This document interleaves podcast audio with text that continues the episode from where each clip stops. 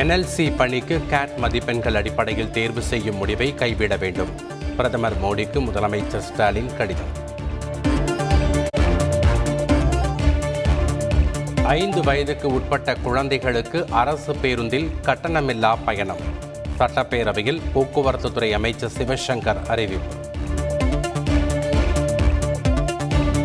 கீழடி சிவகலை உள்ளிட்ட அகழாய்வு இடங்களை பாதுகாக்கப்பட்ட தொல்லியல் தலங்களாக அறிவிக்க நடவடிக்கை. தொல்லியல் துறையின் கொள்கை விளக்க குறிப்பில் தகவல். நாட்டுப்புற கலை விழாவான நம்ம ஊர் திருவிழா மேலும் ஆறு நகரங்களில் நடத்தப்படும். அமைச்சர் தங்கம் தென்னரசு அறிவிப்பு.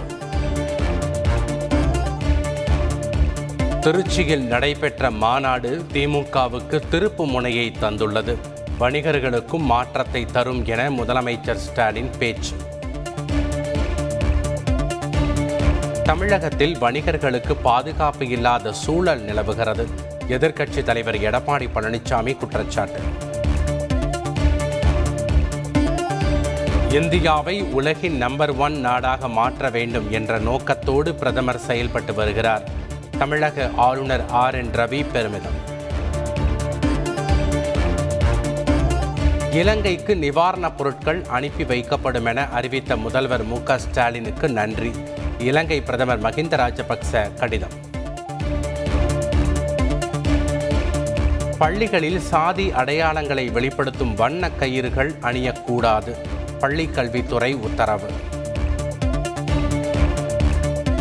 கல்வி நிறுவனங்களில் கட்டாய மத மாற்றம் குறித்து புகார் வந்தால் கடும் நடவடிக்கை எடுக்கப்படும். சென்னை உயர்நீதிமன்றத்தில் தமிழக அரசு திட்டவட்டம்.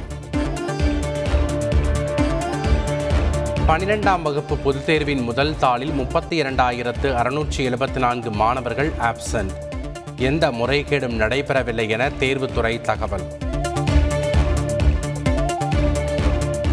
தமிழகம் மற்றும் புதுச்சேரியில் நாளை தொடங்குகிறது பத்தாம் வகுப்பு பொதுத் தேர்வு. தமிழகத்தில் ஒன்பது லட்சத்து ஐம்பத்தைந்தாயிரம் மாணவ மாணவிகள் தேர்வு எழுதுகின்றனர். மதுரை திருமங்கலம் அருகே பனிரெண்டாம் வகுப்பு மாணவர் தீக்குளித்து தற்கொலை. தேர்வு பயத்தால் நிகழ்ந்த விபரீதம். தமிழகத்தில் வரும் எட்டாம் தேதி சூப்பர் மெகா தடுப்பூசி முகாம் நடைபெறும். இரண்டாவது டோஸ் செலுத்தாதவர்களுக்கு முக்கியத்துவம் அளிக்கப்படும் என பொது சுகாதாரத்துறை அறிவிப்பு. இந்தியாவில் தற்போது நிலக்கரி தட்டுப்பாடு இல்லை. மாநிலங்களுக்கு நிலக்கரி முறையாக அனுப்பப்படுவதாக மத்திய அமைச்சர் பானு பிரதாப் சிங் வர்மா தகவல். ஜம்மு காஷ்மீரில் உள்ள சம்பா பகுதியில் ரகசிய சுரங்கப்பாதை கண்டுபிடிப்பு. அமர்நாத் யாத்திரையை சீர்குலைக்க தீவிரவாதிகள் சுரங்கம் தோன்றி இருக்கலாம் என சந்தேகம். கிரிப்டோ கரன்சி மோசடியில் ஒன்றரை கோடி ரூபாயை இழந்த இரண்டு காவலர்கள். மோசடி நிறுவனங்களை நம்பாமல் ஊதியத்தை வங்கியில் முதலீடு செய்ய ஆணையர் சங்கர் ஜிவால் அறிவுறுத்தல். தெலங்கானாவில் மதம் மாறி திருமணம் செய்த இளைஞர் ஆணவ கொலை. வேலை முடித்துவிட்டு திரும்பிய போது நான்கு பேர் கொண்ட கும்பல் வெறிச்செயல். கட்டுமான தொழிலாளர்களுக்கு பேருந்தில் இலவச பயணம்.